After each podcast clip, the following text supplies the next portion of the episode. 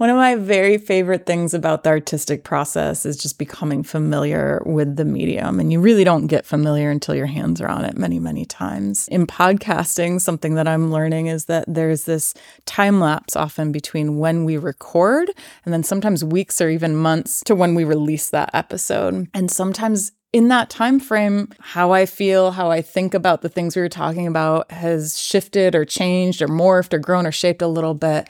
And that's just a funny occurrence. When we initially planned these episodes where we were going to share portions of our experience at bitwise we were really intentional that we wanted to share the positive aspects of our experience that we really wanted to spend time on what was innovative and different if those practices, if that part of the mission were adopted elsewhere. It's also kind of become a part of our moving forward and our own making of meaning from this experience. In no way to dismiss all of the more recent, very challenging experiences of betrayal and floodlighting and suffering that, frankly, we and like 900 more people and their families connect connected to them are experiencing. So it was an intentional decision to really share the portions that we hope to move forward in our own work. And I think the greatest gift would be that others could borrow from and implement or practice in their own workspaces, really with the hopes of just making work work better for us all. Hello, hello, I'm Kenan. And I'm Karen your hosts of Comparative Narrative Podcast. Each episode will be bringing you stories from us and others, stories from different lenses of experience that illuminate our shared humanity. Join us in finding belonging through storytelling. Hello, hello, hello. It is so good to be back. I am so juiced.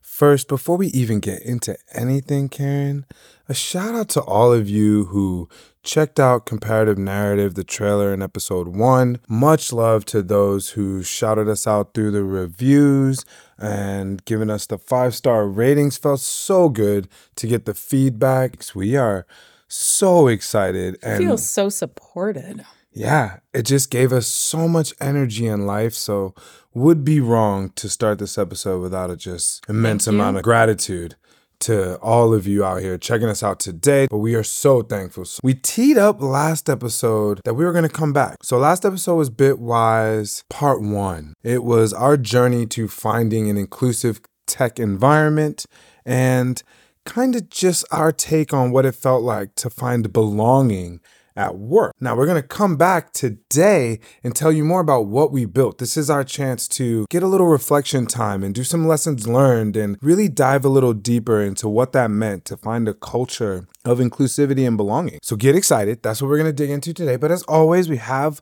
a routine to this. There's some safety in routine. So we, we stick to the routine. Plus, it's just really nice to set it off with a moment of reflection on our own personal tip. So, Karen, I invite you. Would you like to start us off by checking in? Where are you at today? Yeah, thank you, Kenan. Um, I'm in my feels today. That's not unusual. I'm a pretty sensitive person. Uh, but today is our first child, our first son's birthday, and it's a big birthday. It's like, you know, embedded in the teens. So, yeah, I'm a little bit in my like mama reflection. And, mm.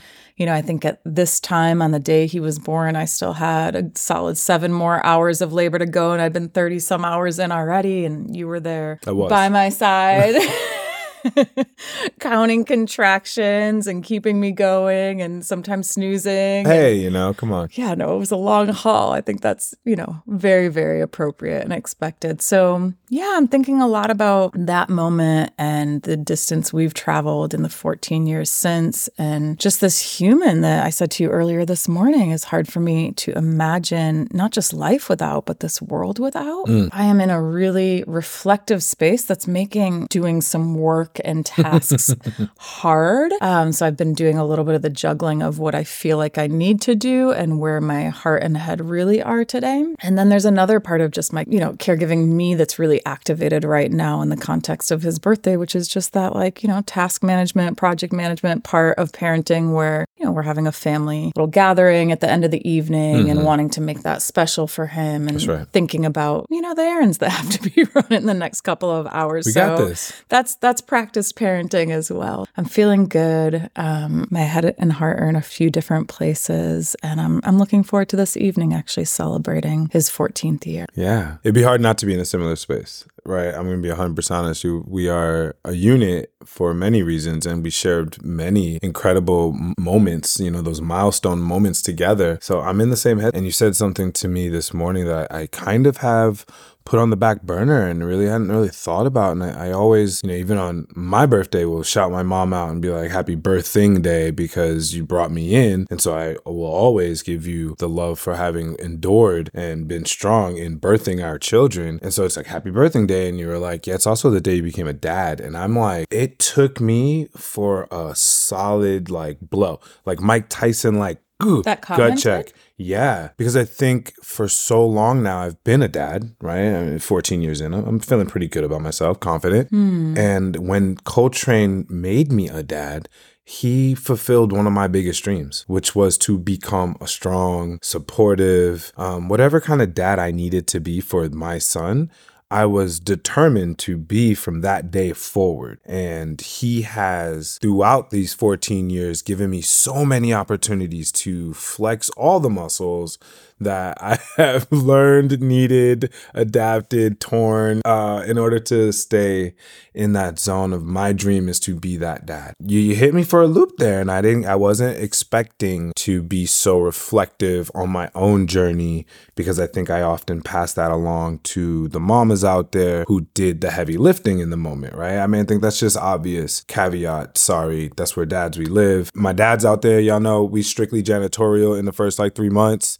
So uh, it's just kind of what I remember, but thank you for that. It really helped me. You're welcome. Yeah, I remember when we first, even before we birthed him, you know, people ask you, like, what do you wish for your kid and what mm. do you hope for them to be? And mm. are you going to have them sleep in your bed or uh, you know, all, all these decisions, right? We were really firm and I don't know this child yet. And this child will teach me right. who they are, what they need, what they need me to be right. in relationship to them. It's been a real treat to watch you in that process, especially especially Same. with Sad. the first, uh, as well as you know, experience myself in that and know yeah. that we've got many years to go. Still. Oh, yeah, I, we'll be parents forever, and that's the joy of it all. And then grandparents, hopefully, right? I think that's a perfect segue into the second part of our Bitwise Industries journey, right? Because you think about work and you think about it as completely separate from your life, and you don't try to draw parallels to your work and your life because that gets confusing. But the truth of the matter is, at the start of a pandemic, we were given an opportunity to birth to, the workplace. Exactly hundred percent. I mean, I think it's a direct correlation to where we were when we left off our last episode. We were given this unique opportunity to take what was existing in Fresno, bring it to Oakland, add the flair of Oakland, work towards the needs that the community presents to us and that we can work together with the community to, to support and make it uniquely Bay Area. And that is different that's something that we had been hoping for. That is something that we had wanted to do together, and we got a chance to do it. And for three and a half years, we did both the virtual building of that community and culture, and then watching it grow in person before you know it's it's untimely end. I think this is the perfect segue to go back to like what was our vision when we started when we were in this room. I say that a lot. Don't worry, because it's just what it is. When we were here in 2020 amidst lockdown, trying to get our first cohort together think back. Like, what do you remember as our visioning? Yeah, I remember that really embedded in our visioning was that we want to a make sure that there are relationships right like if we're truly talking about being a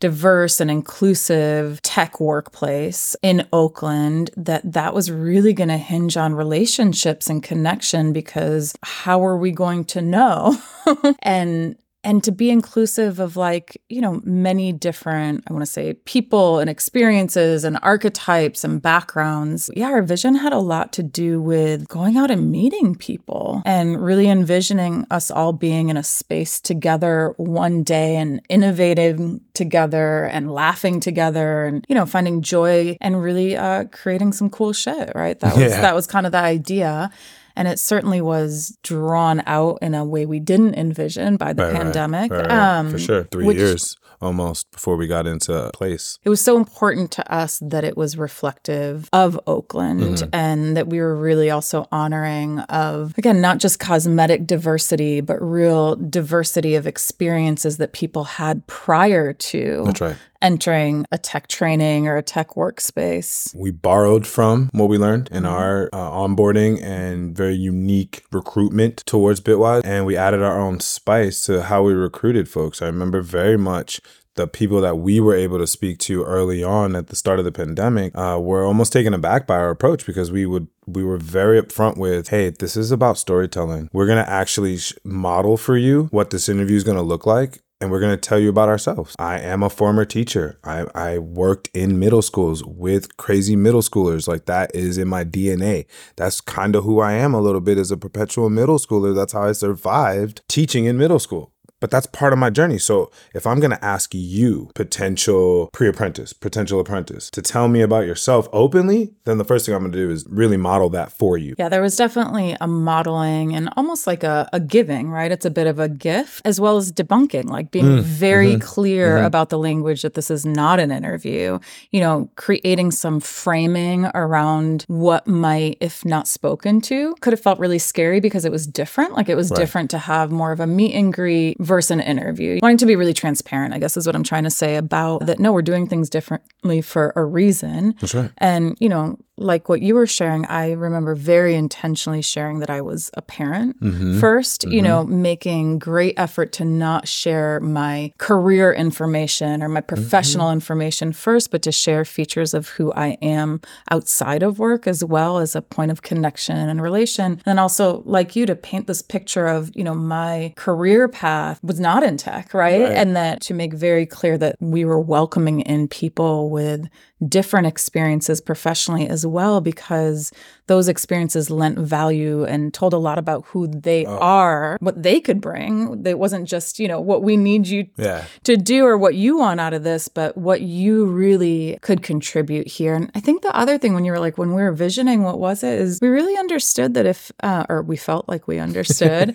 that if we were going to do things differently than the systems that we're accustomed to in the job space, that there was going to be some sort of healing that Yeah. also, and in the Right. tech space too, that was going to need to happen. I mean, there are a lot of people who had been endeavoring to work in tech and working Mm-hmm. very hard, you know, formal training as well as self study, and had been through multiple different, you know, programs that sounded much like this one as well. Sure. But that they'd had ne- negative experiences and they were largely I like, exclusionary. to, I like to say without like being too uh, off the cuff or disrespectful in any way that we were like casting out demons. Like we were like up there like no no no you got this like doing the stomp hand on your on your forehead other hand in the air like just in there helping people work through because we we what we really did was intentionally create a safe space for people to bring their authentic selves. And and we did that, you know, we used language like that a lot, safe space, authenticity, things like that. Fair. But like we were very intentional about structure, Yes. routine, predictability, Yes. you know, elements that when done on repeat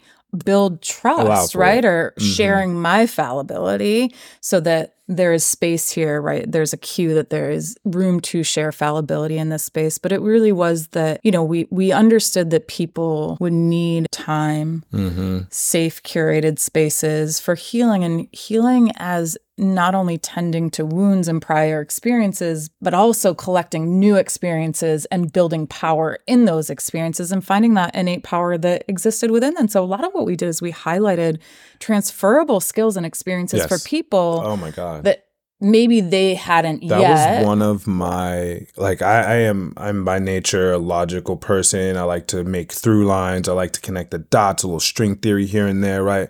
But ultimately that was one of my favorite parts about getting to know folks in the recruitment process was I could see how they might perceive VP of tech companies not gonna be interested in X part of my background. Why are you so interested in it? And then I could show them or maybe illuminate for them what was in the dark recesses of their mind that, like, mm-hmm. these are my skills. Mm-hmm. And I need to own these skills because they are transferable. They do lend themselves to different types of applications.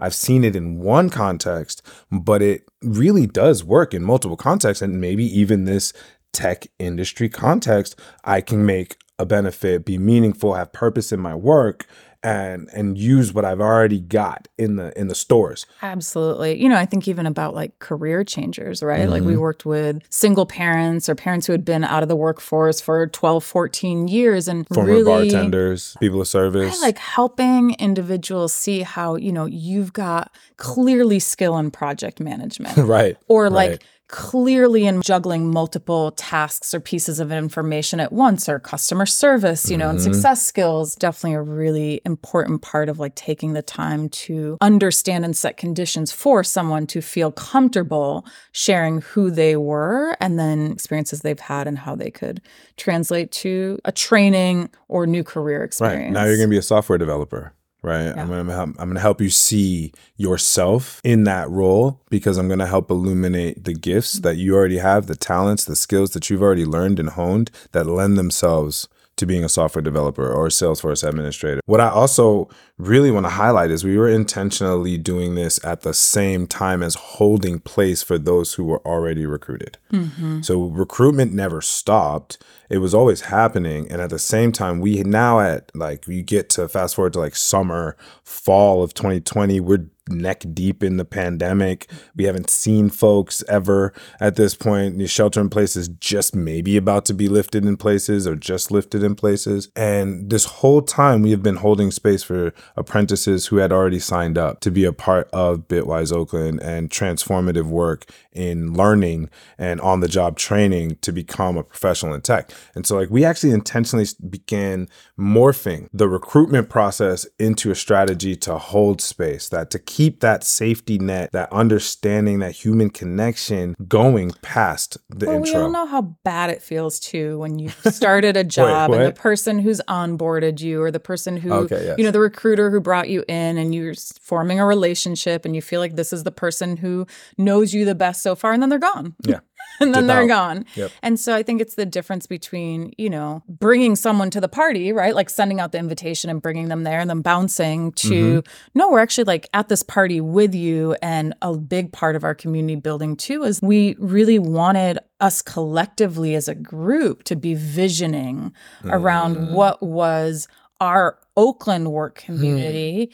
once we were in person, right? So really doing a ton of listening and asking and inviting and, and yeah, dreaming together. Right. And that was one way to get to know people further, as well as for all of us to get to know the community we were building. It was like very early pandemic, and then it was very, very long and lengthy pandemic.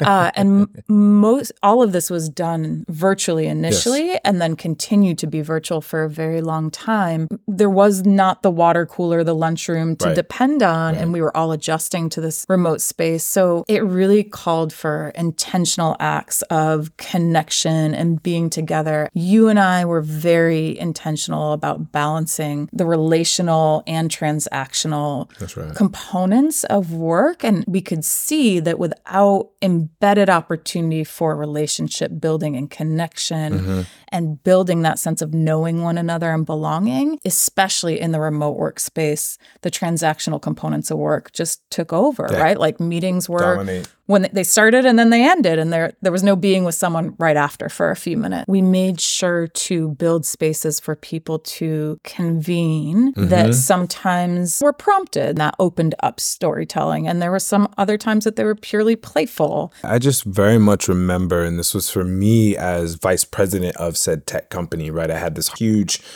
weighty title that like carries weight outside of the organization, but when you're starting in your basement with your wife, it holds very little cachet. I was always a human with you, and then I wanted to extend that to everyone else. That I, I even though have this title, I am just Kenan Scott, human. And I remember so well the conversations we had around George Floyd and how it wasn't a level set around role, it was a level set around experience. It was a level set around generational shifts. It was a level set around this shared anger, fear, frustration. Everyone had a different way of expressing it. And I remember feeling so blessed to have Gen Z in the room to talk about what it's like to be a Gen Xer who's not going to be outside on the street chant down burnt Babylon because I got kids in the house and I'm actually trying to keep them in the house, but I appreciate what you're doing out there on the front lines because it has to be done. And them reverberating back to me that they understood my place as an elder and me going, oh snap, yeah, word, elder, gotta hold that space now. Those are some of the moments as a leader that have framed what we've always held true to, which is a very narrow